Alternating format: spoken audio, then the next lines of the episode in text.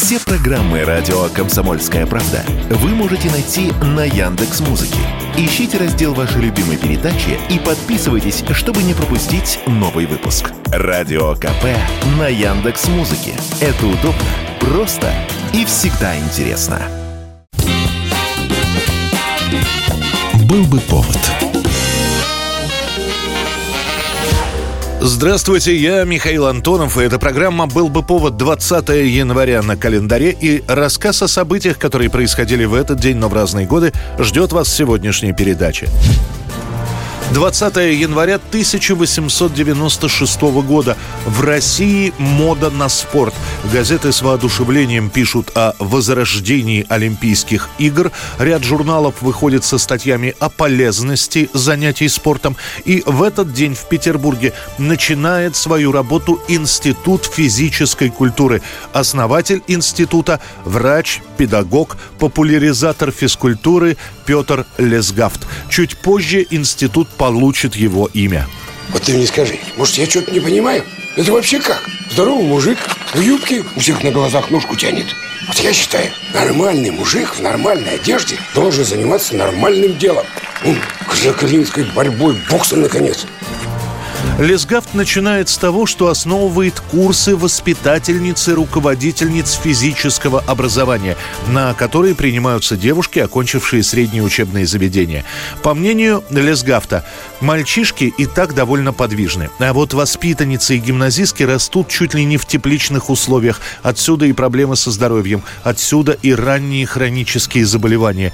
Курсы сначала двухгодичные, после трехгодичные, что соответствует высшему образованию. Да и сами курсы превращаются, по сути, в полную обучение программу. К тому времени Лесгафт уже не делает гендерных различий и преподает как и для женщин, так и для мужчин. Преподаватель гимнастики. Ух ты! Поддубный! Шемякин. Чего оделся скотобойный? Ломовик. Константин Александрович Медников. Косталмет. В учебном плане свыше 20 предметов. Учитель физкультуры должен знать математику, механику, физику, химию, анатомию, физиологию, эмбриологию, биологию, ботанику, зоологию, гигиену, психологию, педагогику, историю педагогики, общую историю, теорию движений, историю физического воспитания и многое-многое другое. Уже в начале века институт Лесгафт становится чуть ли не первым в Российской империи общественным университетом. Правда, в годы Первой революции в 1905 году Петр Лесгафт попадает в список неблагонадежных.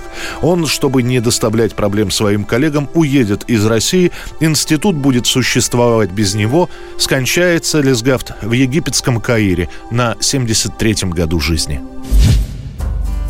20 января 1966 года Индира Ганди становится третьим премьер-министром Индии и первой женщиной, которая занимает в Индии этот пост. Indira Gandhi is the daughter of the late Premier Nehru.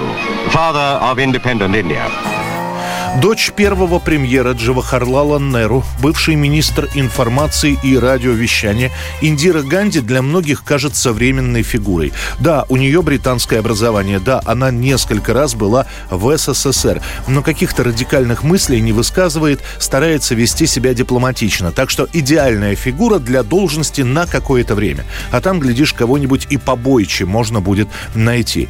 Однако Индиру, как выяснилось, недооценили. И первым шагом, который она делает в должности премьер-министра, проводит национализацию банков. Тут-то и появляются первые враги, которые лишаются западных денег.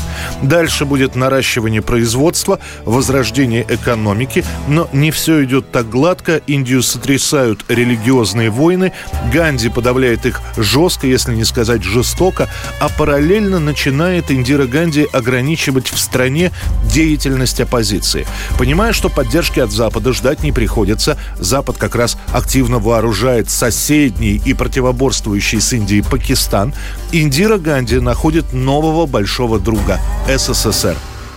Состоявшиеся в Кремле переговоры между председателем Совета министров СССР Алексеем Николаевичем Косыгиным и премьер-министром Индии Индирой Ганди проходили в обстановке взаимопонимания, теплоты и дружбы.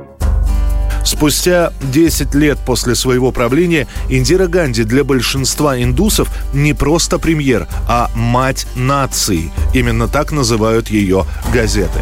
Однако в 1977 году, переоценив собственную популярность, Индира в конце концов назначает парламентские выборы в стране и проигрывает на них.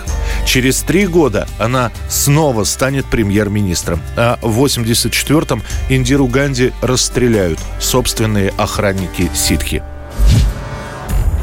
1991 год, 20 января. Советский Союз еще существует, но референдумов о независимости проходит все больше и больше. Уже о своей будущей самостоятельности заявили некоторые союзные республики. Все чаще звучит вопрос о том, а что вообще будет с СССР. В этот день проходит общекрымский референдум, который должен решить судьбу полуострова. Севастополь – это исконно русский город. Я вот не могу без слез даже говорить об этом. Как Севастополь может быть украинским? Это же наш российский город. Пусть украинцы, тут пусть татары, пусть кто угодно живет. Но это сколько существует мир, это город России. За годы советской власти Крым несколько раз менял свой статус. Началось все с того, что в 1920-х создается Крымская автономная советская социалистическая республика. В войну Крым будет оккупирован. Далее, после победы на освобожденной территории, создадут Крымскую область. В 1954-м с подачи Хрущева Крым входит в состав Украинской ССР. Потом начинается перестройка, появляются первые кооперативы. В конце 80-х начинает начинает обсуждаться вопрос о статусе Крыма. Утверждается, что для лучшего экономического, туристического потенциала и развития области Крым снова должен получить автономию. Есть те, кто за безоговорочно, но таких, кто против, тоже хватает.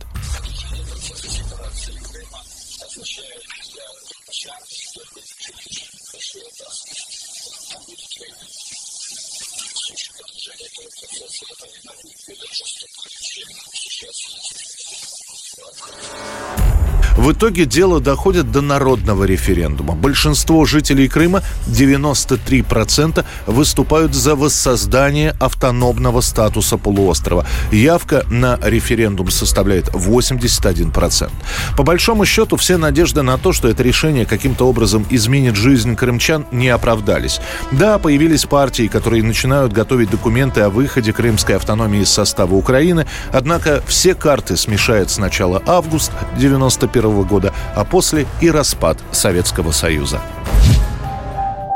20 января 1993 года новостные западные телепрограммы в этот день выходят с некрологом. В 63 года в Швейцарии, так и не победив рак, умирает звезда 60-х годов, а ныне специальный посол ЮНИСЕФ Одри Хепберн. The actress Audrey Hepburn has died at her home in Switzerland. She had been suffering from colon cancer. She was only 63. Несмотря на то, что она снималась и в 70-х, тоже и в 80-х, все-таки Одри, она так и осталась звездой мюзикловой эпохи Голливуда.